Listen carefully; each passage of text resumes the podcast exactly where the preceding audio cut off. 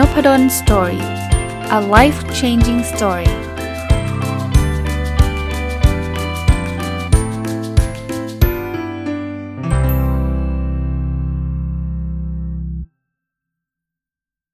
สวัสดีครับ ยินดีต้อนรับเข้าสู่นพดล Story Podcast นะครับ แล้วก็วันอาทิตย์นะครับ ยินดีต้อนรับเข้าสู่รายการ Sunday Reflection หรือสะท้อนคิดวันอาทิตย์นะครับ ก็แบ่งเป็น 2 ช่วงนะ ช่วงแรกก็เป็นการอัปเดต Personal OKR แล้วก็ช่วงหลังเนี่ยจะเป็นเรื่องของการสะท้อนคิดคือเอาเรื่องราวที่เกิดขึ้น หรืออาจจะไม่ได้เกิดขึ้นในสัปดาห์นี้นะ แต่เป็นเป็นเรื่องราวที่นำมาคิดแล้วคิดว่าเป็นประโยชน์นะครับ ก็อยากจะมาแลกเปลี่ยนให้กับทุกคนได้ทราบด้วยนะครับเเริ่มจาก Personal OKR เลยนะครับ Objective ที่ 1 เรียนรู้และพัฒนาตัวเองอย่างต่อเนื่องนะครับ Key Result 1.1 อ่านหนังสือสะสมตั้งแต่ต้นไตรมาสที่ 1 จนถึงปลายไตรมาสที่2เนี่ยให้ได้ 60 เล่ม สัปดาห์ที่ผ่านมาอ่านเพิ่มอีก 2 เล่มนะครับจาก 46 ก็กลายเป็น 48 เล่มแล้ว เพราะฉะนั้นเนี่ยตัวเลข 60 เนี่ยถือว่าไม่ยากนักนะครับแล้ววันนี้ผมคิดว่าน่าจะอ่านจบอีกเล่มหนึ่งนะแต่แต่ตอนอ่านยังไม่จบก็ยังไม่เคลมว่าจบนะคีรีเซล1.2 อ่านหนังสือภาษาอังกฤษสะสม 26 เล่ม ก็สะสมคือตั้งแต่ไตรไปไปไตรมาสที่ 1 จนถึงปลายไตรมาสที่ที่2นะฮะอ่านไปได้อีกเล่มหนึ่งในสัปดาห์ที่ผ่านมาเป็น 15 เล่มก็ on track นะถือว่า on track นะครับคีรีเซล1.3ส่งบทความไปวารสารหนึ่งบทความยังไม่ได้ทำเลยนะครับผมมีการวางแผนไว้ว่าน่าจะประมาณเดือนหน้านะครับ คิดว่าหลังจากอสอนเสร็จสอบเสร็จ เข้าช่วงปิดเทอมเนี่ยน่าจะเป็นช่วงที่จะมีเวลาว่างในการโฟกัสกับการทำงานวิจัย ถ้าทำได้ตามแผนจริง ๆ ก็น่าจะทำเสร็จในเดือนหน้านะครับ Objective ที่ 2 แบ่งปันความรู้เพื่อทำให้สังคมดีขึ้น Key Result 2.1ออกหนังสือใหม่ 2 เล่ม ยังไม่ได้ออกนะครับ แต่ว่าอย่างที่ผมเคยเล่านะก็ยังไม่มีความก้าวหน้าใด ๆ มีแค่พูดคุย กับสำนักพิมพ์ แล้วสำนักพิมพ์บอกว่าเมษานี้จะออก ซึ่งก็จะหมดเมษาแล้วนะ ก็คิดว่ายังไม่ได้ออกหรอกนะครับ แล้วก็อีกสำนักพิมพ์หนึ่งก็เขาบอกว่าพฤษภาจะออกนะครับ ก็ก็รอดูไป อีกที่หนึ่งก็ส่งต้นฉบับไปเขาแก้กลับมาแก้กลับไปแล้วเรียบร้อยนะแล้วก็ถูก approach กับอีกสำนักพิมพ์หนึ่งให้ให้เขียนร่วมกับนักเขียนท่านอื่น ก็ก็ตอบตกลงไปแล้วนะครับเขาบอกจะเอาต้นฉบับประมาณปลายพฤษภาก็เดี๋ยวค่อยว่ากันนะครับ Objective ที่ 2 แบ่งปันความรู้เพื่อทำให้สังคมดีขึ้นนะครับ เออโทษทีไปแล้ว 2.1 เนาะ Key Result 2.2 มีคนฟังพอดแคสต์20,000 ดาวน์โหลดต่อวัน ตอนนี้เพิ่มขึ้นมานิดนึงเทียบกับสัปดาห์ที่แล้วนะครับ สัปดาห์ที่แล้วได้ 11,631 สัปดาห์นี้ได้ 12,465 ก็ต้องขอบพระคุณทุกท่านนะครับ ที่ท่านกรุณาติดตามนะครับ Key Result 2.3 มีองค์กรเข้าร่วม OKR Consulting Project 6 องค์กร ยังอยู่ที่ 1 จริง ๆ เริ่มเกรงใจท่านที่สมัครเข้ามาแล้ว เพราะว่าจริงๆผมอยากจะเริ่มพร้อมๆ กัน แต่สารภาพนะครับว่าช่วงนี้ยุ่งมากก็เลยยังไม่ได้โปรโมทยังไม่ได้ติดตามองค์กรสักเท่าไหร่นะครับ ว่าจะมีกี่องค์กรนะครับ ก็ถือพอพอพูดถึง OKR ที่ไรก็นึกขึ้นมาได้ทุกทีว่าเออต้องทำต้องทำก็ประจะสัมพันธ์ผ่านพอดแคสต์ก่อนเลยนะฮะ ใครสนใจอยากเอา OKR ไปใช้ในองค์กรเนี่ย ก็ติดต่อมาได้นะครับ ถ้าถ้าต้องการที่ปรึกษาต้องการผมให้ผมเป็นที่ปรึกษาเดี๋ยวส่งรายละเอียดไปให้เนาะมีล่าสุดเป็นคณะผมเองนะครับที่เริ่มทำ OKR แล้ว ซึ่งผมก็ดีใจนะครับ เพราะว่าผมก็อยู่ที่คณะนี้นะครับคณะพาณิชยศาสตร์และการบัญชีมหาวิทยาลัยธรรมศาสตร์ก็อยากให้คณะเนี้ยเจริญอยากให้คณะประสบความสำเร็จนะแล้วผมก็มีความเชื่อว่า ไอ้ตัว OKR เนี่ยมันจะช่วยทำให้องค์กรประสบความสำเร็จได้ ถ้าเราใช้ได้ถูกวิธีนะครับ ก็ก็เดี๋ยวรอดูกันต่อไปนะครับว่าที่คณะใช้แล้วจะเป็นยังไงนะ เพราะว่าผู้บริหารเองก็มีประสบการณ์ในการทำ OKR มาก่อนนะครับ Objective ชุดสุดท้ายนะครับ ชุดที่ 3 คือมีสุขภาพกายและสุขภาพจิตที่ดีนะครับ Key Result 3.1 คือวิ่งสะสมให้ได้ 600 กิโลเมตรตั้งแต่ต้นไตรมาสที่ 1 จนถึงปลายไตรมาสที่ 2 ก็คือครึ่งปีนั่นเอง ตอนนี้ยังยังวิ่งได้ 188.1 ถือว่าล้าหลัง แต่ว่าก็ยังวิ่งต่อไปเรื่อยๆนะนะครับคีรีเซล3.2 มีน้ำหนักตัว 79 กิโลกรัม ยังห่างไกลแต่ลดลงมานะครับ สัปดาห์ที่แล้วพีคที่ 82.2 กิโลกรัมแต่ตอนนี้เหลือ 81.4 นะครับ ก็ถือว่าอยู่ในแนวโน้มที่ดีนะครับ แล้วก็คีรีเซล2.3 คืออยู่กับครอบครัวสะสมตั้งแต่ต้นปีจนถึงปลายไตรมาสที่ 2 เนี่ยเอ่อ50 วันนะครับ ตอนนี้ทำได้ 32 วัน ก็ถือว่า ยังยัง on track อยู่ระดับหนึ่งนะครับ ก็ก็พอมีลุ้นนะ ช่วงสงกรานก็ได้ได้มาหลายวันอยู่นะครับ ก็นี่คือ OKR ส่วนบุคคลนะครับ คราวนี้มาถึง part ที่ 2 นะครับ เป็น part ที่ผมจะเอาเรื่องราวที่ที่เกิดขึ้นนะในระหว่างสัปดาห์ หรือว่าอาจจะเพิ่งได้คิดในระหว่างสัปดาห์เนี่ยมาเล่าให้ท่านฟังนะครับ อาจจะไม่ใช่เรื่องที่เกี่ยวข้องกับ ตัวผมโดยตรงก็ได้นะครับ บางทีมันอาจจะเป็นการพูดคุยกับคนอื่น แต่ว่าผมโน้ตไปนิดนึงจะไม่มีการเปิดเผยชื่อ เปิดเผยตัวยกเว้นว่าเจ้าตัวเขายินดีที่จะให้เปิดเผยนะครับ เพราะฉะนั้นเนี่ยผมก็ก็ต้องระวังเรื่อง privacy ด้วยว่าหูอาจารย์เอาเรื่องผมมาปรึกษาอาจารย์แล้วอาจารย์เอาไปเล่าให้คนอื่นฟังหมดเลยนี่ผมจะไม่ทำนะครับจะไม่ทำเพราะนั้นเรื่องราวที่ผมนำมาสรุปมันคือเป็น general knowledge มากกว่าจะเป็น specific knowledge คือหมายถึงว่ามันจะเป็นความรู้เชิงทั่วไปมากกว่าที่จะเป็นเป็นเรื่องเหตุการณ์เฉพาะตัวเฉพาะคนนะครับอันแรกเนี่ยผมผมตั้งชื่อเรื่องไว้ว่า เราเราไม่สามารถทำให้คนอื่น พึงพอใจเราได้ทุกคนหรอกนะครับ เรื่องนี้เนี่ยจริงๆผมเล่าที่มาที่ไปนะครับว่าผมเห็นหลาย ๆ ท่านที่บางบางท่านก็โหมีผู้ติดตามเยอะแยะมากมายนะครับ บางท่านก็อาจจะจะจะ ไม่ได้เยอะขนาดนั้น แต่ว่าก็ก็เรียกว่ามีคนรู้จักท่านระดับหนึ่งนะครับพอยคือว่าถ้าใครเป็นคนที่ทำสื่อเนี่ยจะเจออยู่เรื่อยๆครับ กับคนที่เขาเขามี negative comment ผมใช้คำว่าคอมเมนต์เชิงลบนะเป็นเป็นเรื่องปกติยิ่งใครทำเพจ ใครทำพอดแคสต์ใครทำบล็อก แล้วคนตามเป็นแสนเป็นล้านเนี่ย มีโอกาสจะเจอสิ่งนั้นเยอะ วันก่อนไปฟังยูทูบเบอร์ท่านหนึ่งแล้วกันไม่เอ่ยนามนะครับ ท่านก็เล่าให้ฟังบอกว่า ตอนทำ u t u b e เนี่ยมีคนตามหลักหมื่นเนี่ยเป็นช่วงที่เขามีความสุขมากที่สุด เพราะว่า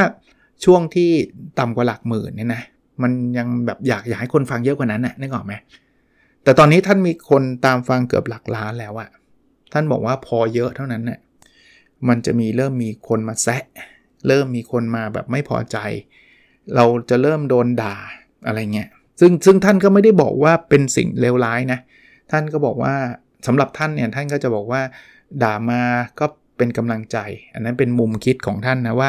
ยิ่งด่าฉันยิ่งทำบอกทำคอนเทนต์ห่วยจะตายฉันทำมาเลยวันละสองรอบอะไรเงี้ยคล้าย ๆ แบบนั้นก็ก็อาจจะเป็นอีกหนึ่งหนึ่งมุมเนาะบางท่านก็รู้สึกรู้สึกดาว รู้สึกแย่ที่แบบ ทำไมมันถึงโดนด่านะ บางคนก็ยุว่าฟ้องเลยนะครับ ถ้าใช้คำพูดไม่เหมาะสม อันนั้นก็เป็นอีกสไตล์หนึ่งที่ที่เจอนะครับ แม้กระทั่งเอ่อพอดแคสต์นพดลสตอรี่เนี่ย ผมก็จะ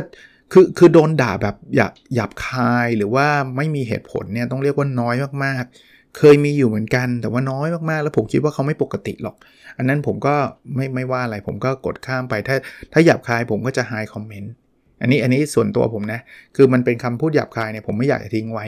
เหตุผลเพราะว่าทิ้งไว้แล้วผมกลัวว่าเดี๋ยวมันจะกลายเป็นประเด็นที่บางคนอาจจะรู้สึกว่า เฮ้ยทำไมมาใช้คำพูดแบบนี้อะไรเงี้ยก็เดี๋ยวจะทะเลาะกกันเปล่าๆ ผมก็หายเขาทิ้งไปนะครับ แต่ถ้ามาแบบสม่ำเสมอ ซึ่งแทบไม่เกิดเลยนะ ถ้ามากันแบบแบบไม่ยอมเลิกเนี่ย ผมคิดว่าผมจะบล็อก ถ้าเกิดสมมุติว่าเป็นแบบนั้นให้เขาไป ไปที่อื่นเถอะคือคือถ้าเกลียดเพจเราขนาดเนี้ยนะถ้าเขาเกลียดพอดแคสต์เราขนาดนี้อย่าอย่าอย่ามาฟังเราดีกว่านะครับเอ่อนอกจากนั้นเนี่ยจะมีคอมเมนต์แบบประประเภทถึงไม่ถึงกับหยาบคาย แต่ว่าจะเป็นประเภทที่แบบเป็นคนที่ ผมว่าเป็นคนด่วนด่วนที่จะคอมเมนต์เออมีครับ ด่วนที่จะคอมเมนต์คือประมาณว่าสมมติผมเขียนบทความยาวๆสักบทความหนึ่งอะแล้วแล้วจั่วหัวไว้อะ เพราะว่ามันต้องมีชื่อเรื่องใช่ไหมชื่อบทความในรูปอะบางคนอ่านแค่ชื่อบทความมาใส่เป็นชุดเลย เฮ้ย มันไม่ใช่หรอกเป็นแบบนี้ได้ยังไงโหถ้าไม่ได้อ่านเลยอะหรือบางคนอาจจะอ่านแต่อ่านไม่แตกมันมีนะครับ คนที่อ่านหนังสือแล้วแล้วอ่านไม่อ่านไม่อ่านไม่เข้าใจอะ่ะเออมีนะมีนะ ถามว่าผมทำไงคนกลุ่มนี้ ผมก็ไม่ได้ทำอะไรครับ ผมก็ปล่อยเขาให้ข้อคิดเห็นไปแต่ว่าถ้าใครอ่านทั้งบทความจะรู้เลยว่าเขาไม่ได้อ่านบทความ เพราะผมเขียนไว้ชัดเจนเลยครับ เพราะผมรู้ครับว่าการการการที่มองในมุมเนี้ย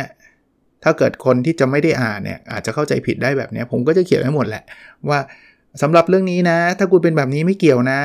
สมมติสมมตินะ ผมยกตัวอย่างนะ แต่ว่าไม่ใช่บทความนี้นะ ผมบอกว่าอะไรนะ การทำงานดึกโดยไม่จำเป็น ไม่ใช่สิ่งที่ดีหรอก แล้วผมก็เขียนแล้วเขียนอีก แต่ถ้าจำเป็นต้องอยู่ดึกอันนั้นไม่เกี่ยวนะครับจำเป็นก็อยู่ไป แต่บางคนเนี่ยอยู่ดึกเพราะว่าจะจะได้โชว์ว่าฉันฉันดูดีอะไรเงี้ย ทั้งทั้งจริงไม่ไม่ได้มีงานทำอะ ถ้าเป็นแบบเนี้ยไม่ดีหรอก มันมันมันเสียสุขภาพเปล่าๆย้ำเรายังอีกย้ำอีกนะ ว่าถ้าจำเป็นต้องอยู่ดึกตัวนี้ไม่นับนะ อันนี้ไม่นับนะ ผมไม่ได้ว่าท่านนะสำหรับผมไม่ได้ว่าคนอยู่ดึกทุกคนนะ เขียนไว้หมดแล้ว แต่คนอ่านเสร็จปุ๊บมาเลย หรือไม่ได้อ่านแล้วมาเลย อะไรกันขนาดอยู่ดึกแล้วยังโดนด่าอีก คือแบบบางทีเห็นแล้วก็แบบอยากอยากไปคอมเมนต์ว่าพี่อ่านข้างบนหน่อยดิ คือแต่ก็ไม่เอาอะไปคอมเมนต์นั้นก็ไปต่อความยาวสาวความยืด เดี๋ยวเขาเสียหน้าอีก แล้วเดี๋ยวเขาก็จะไม่ยอมอีก ก็จะไปไปเรื่อยเปื่อย ผมก็จะไม่ไม่ได้สนใจนะ หรือว่าจะมีคอมเมนต์เกี่ยวกับพอดแคสต์ว่าอาจารย์อยากให้ทำอันนู้นอันนี้อันนั้นอะไรเงี้ย ผมว่า ขอบคุณนะครับ ต้องบอกว่าขอบคุณก่อน อย่างแรกนะที่ท่านกูนาแนะนำเพราะว่ามันเป็นสิ่งที่ท่านชอบ เพราะฉะนั้นเนี่ยท่านก็มีสิทธิ์ที่จะแนะนำแต่ว่าผมก็ไม่ได้แปลว่า ผมจะต้องทำตามที่ท่านแนะนำทั้งหมดนะ่ะคือคือคือผมเข้าใจท่านแหละ สมมุตินะบอกอาจารย์เลิกเลิกรีวิวหนังสือเถอะน่าเบื่ออะจริงท่านมีสิทธิ์ที่จะน่าเบื่อนะ เพราะว่าท่านไม่ชอบฟังหนังสือไง ท่านจะบอกให้ผมเลิกก็ก็มีเป็นเป็นสิทธิ์ของท่านไงก็ท่านไม่ชอบฟังไงบอกอยากฟังเรื่องอื่นมากกว่าเรื่องเรื่องเรื่องหนังสืออย่างเงี้ยแต่แต่ผมก็ไม่ได้เปลี่ยนอะถามว่าทำไมโอ้อาจารย์เนี่ยพูดไปแล้วไม่ฟังอะไรเงี้ยฟังดิแต่ว่าก็ช่องเนี้ยผมชอบพูดเรื่องหนังสืออะก็ชื่อนพดลสตอรี่อะมันเป็นเรื่องของนพดลเนี่ยเพราะฉะนั้นเนี่ยผมว่าคนส่วนใหญ่ที่มาฟังช่องช่องเนี้ยก็ชอบฟังการรีวิวหนังสือปะเพราะถ้าเกิดท่านไม่ชอบนะ สิ่งที่ง่ายที่สุดสำหรับท่านคือไปฟังช่องอื่น อันนี้อันนี้แบบเบสิกไม่ได้งอนไม่ได้ไล่ไม่ได้อะไรเลยนะ จริง ๆ เพราะว่าถ้าเกิดสมมุติผมทำตันท่านนะผมเลิกทำหนังสือเดี๋ยวก็จะต้องมีคอมเมนต์บอกว่าทำไมอาจารย์เลิกซะละครับ มันดีนะ ผมติดตามมาตั้งนานนะผมอยากฟังหนังสือจริงปะคือเราบทเรียนที่ผมได้อันนี้ก็คือเราไม่สามารถทำให้ทุกคนพึงพอใจได้ เพราะฉะนั้นเราเลือกได้ครับว่าเราอยากจะทำอะไรไม่อยากทำอะไรรีวิวหนังสือเหมือนกันฮะ ก็จะมีคนบอกผมบอกว่าโหชอบอาจารย์รีวิวมาก ซึ่งเป็นคนส่วนใหญ่นะ ที่อาจารย์แบบไม่ได้เอาหนังสือมาย่อธรรมดาอาจารย์ใส่ประสบการณ์ ความรู้เรื่องราวของอาจารย์เข้าไปด้วยเนี่ย อันนี้มันเป็นเสน่ห์ที่ผมทำให้ผมติดตามการรีวิวหนังสือสไตล์นี้ ก็ขอบคุณครับ ผมก็เป็นสไตล์รีวิวหนังสือของผม แต่ก็จะมีคนบอกว่าอาจารย์รีวิวแบบแบบไม่ต้องพูดประสบประสบการณ์ได้ไหมอย่าอย่าอย่าเอาเรื่องของตัวเองเข้ามาแทรกได้ไหมก็เข้าใจนะก็เขาก็เขาไม่อยากฟังเรื่องราวของตัวเองไง แต่ผมทำไม่ได้อะพูดง่ายๆว่าผมทำไม่ได้เพราะว่ามันเป็นสไตล์การรีวิวของผมอะแล้วผมเชื่อว่าคนฟังช่องนพดล Story ส่วนใหญ่ด้วย เขาก็ชอบการรีวิวสไตล์นี้ ยกเว้นว่า โอ้โห คอมเมนต์เข้ามา 5,000 คอมเมนต์บอกว่าอย่าบอกห้ามห้ามเอาประสบการณ์อาจารย์เข้ามาแทรกอะไรเงี้ย อันนั้นผมก็อาจจะต้องพิจารณาแหละเพราะว่าคนฟังส่วนใหญ่เขาไม่ชอบนะถ้าเกิดผมอยากเขาได้ฟังเนี่ยจะต้องเปลี่ยนสไตล์ หรืออาจจะไม่ต้องเปลี่ยนก็ได้ ถ้าไม่ชอบก็ไม่เป็นไรครับ คนฟังน้อยก็ไม่เป็นไร เพราะว่าอันนี้คือการรีวิวของผม ก็ชื่อเลยนพดลสตอรี่ทั้งนี้ทั้งนั้นพูดแบบนี้ไม่ได้แปลว่าโหอย่างนี้ไม่ต้องแนะนำอาจารย์เขาแล้วเขาไม่ทำหลายอย่างที่ท่านแนะนำมาผมก็ทำนะครับ ถ้ามันไม่ได้ขัดกับสไตล์ผมมาก หรือว่าถ้าผมคิดว่าคนส่วนใหญ่ก็น่าจะได้ประโยชน์ด้วย ถ้าเกิดผมจะทำเนี่ย ผมก็ทำนะ ถ้าบางอย่างนั้นคิดว่ามันมันพอได้แล้วอันเนี้ยผมก็หยุดนะ บางอย่างผมก็ตระหนักรู้เหมือนกันนะ อย่างอย่างอัปเดต personal OKR เนี่ยผมก็คิดนะว่า เออเฮ้ยคนจะเบื่อเพราะว่าเรามานั่งพูดว่าวันเราวิ่งกี่กิโลน้ำหนักเท่าไหร่ แต่ที่ยังไม่เลิกเนี่ยไม่ใช่อะไรฮะเพราะว่าผมได้อินบ็อกมาเยอะกว่าที่บอกว่าผมได้ทำ personal OKR ส่วนบุคคล ก็เพราะฟังอาจารย์ทำ personal OKR ของอาจารย์นี่แหละ ผมยังรู้สึกว่า เฮ้ย มันมีคนได้ประโยชน์ แต่คนที่เขาไม่อยากฟังสมมุตินะ เบื่อมากเลย อัปเดตอยู่นั่นแหละตัวเองทำอะไรไปบ้าง ข้ามตอนนี้ไปก็ได้ครับ ไปกดฟังตอนอื่นก็ได้ ที่ที่จะเป็นประโยชน์กับท่านอย่างเงี้ยผมก็เชื่อว่ามันก็ทำได้นะสำหรับพอดแคสต์ของของของทุกช่องอะจริงๆแล้วอะ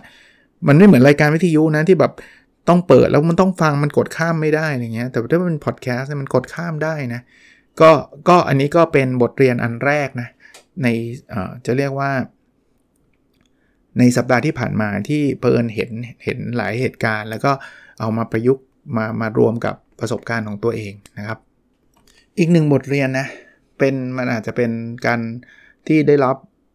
อ่านการอ่านบล็อกมา แล้วก็อ่านหนังสือเล่มหนึ่งอยู่ จริง ๆ เป็นรอบที่ 2 นะครับ คือ 4,000 weeks นะครับ ผมว่าหลังๆมีมีกระแสอีกแบบหนึ่งโผล่ขึ้นมาครับ กระแส anti productive คือคือช่วงก่อนหน้านี้จนจนถึงปัจจุบันในกระแสหลักคือการทำยังไงก็ได้ให้ตัวเอง productive มากขึ้น ไม่เชื่อไปดูหนังสือ how to ตามร้านหนังสือได้ หนังสือ how to ตามร้านหนังสือเนี่ยเราจะพบว่า มันจะมีเรื่อง time management ทำยังไงให้ใช้เวลาคุ้มค่าออกกำลังกายกันเถอะ เราลงทุนอ่านหนังสือกันอะไรแบบเยอะแยะเลย ที่ทำให้ชีวิตเราดีขึ้น อันนี้กระแสหลักกระแสหลัก แต่หลังๆเนี่ยมันจะมีหนังสือแนวๆว่า คุณไม่ต้อง productive มากก็ได้เนาะอย่างหนังสือ 4,000 weeks ซึ่งผมถ้าผมจำไม่ผิดผมรีวิวไปแล้วด้วยนะครับ เพราะว่าอ่านรอบนี้เป็นรอบที่2แล้วเขาก็จะพูดว่าคุณ productive ไปไม่ได้ทำให้คุณว่างลงนะ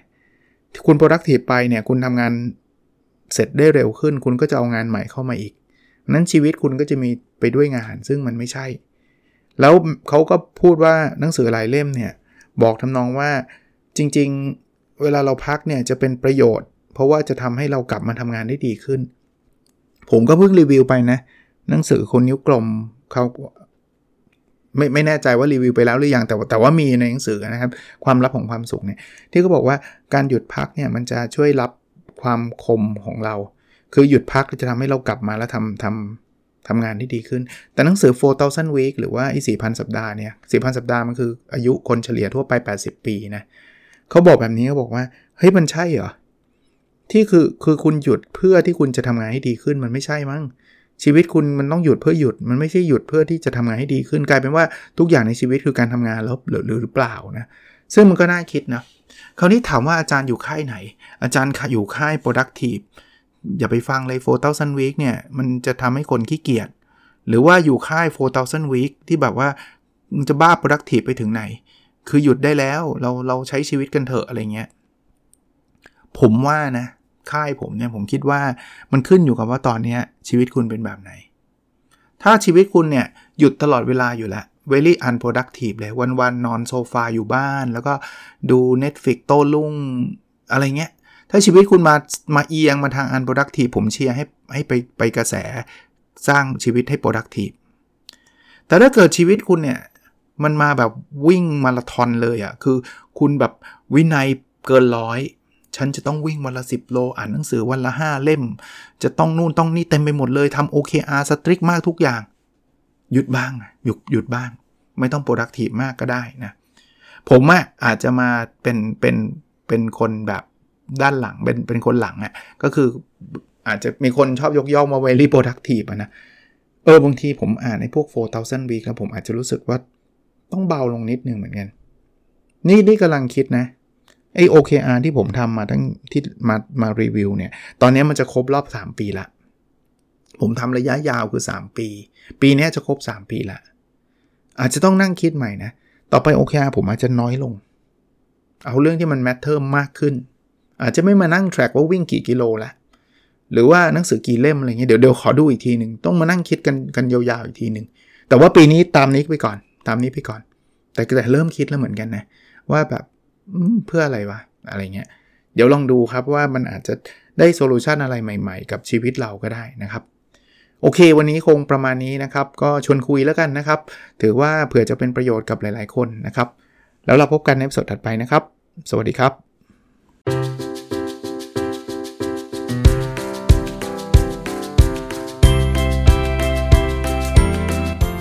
n o p a d o n Story a life changing story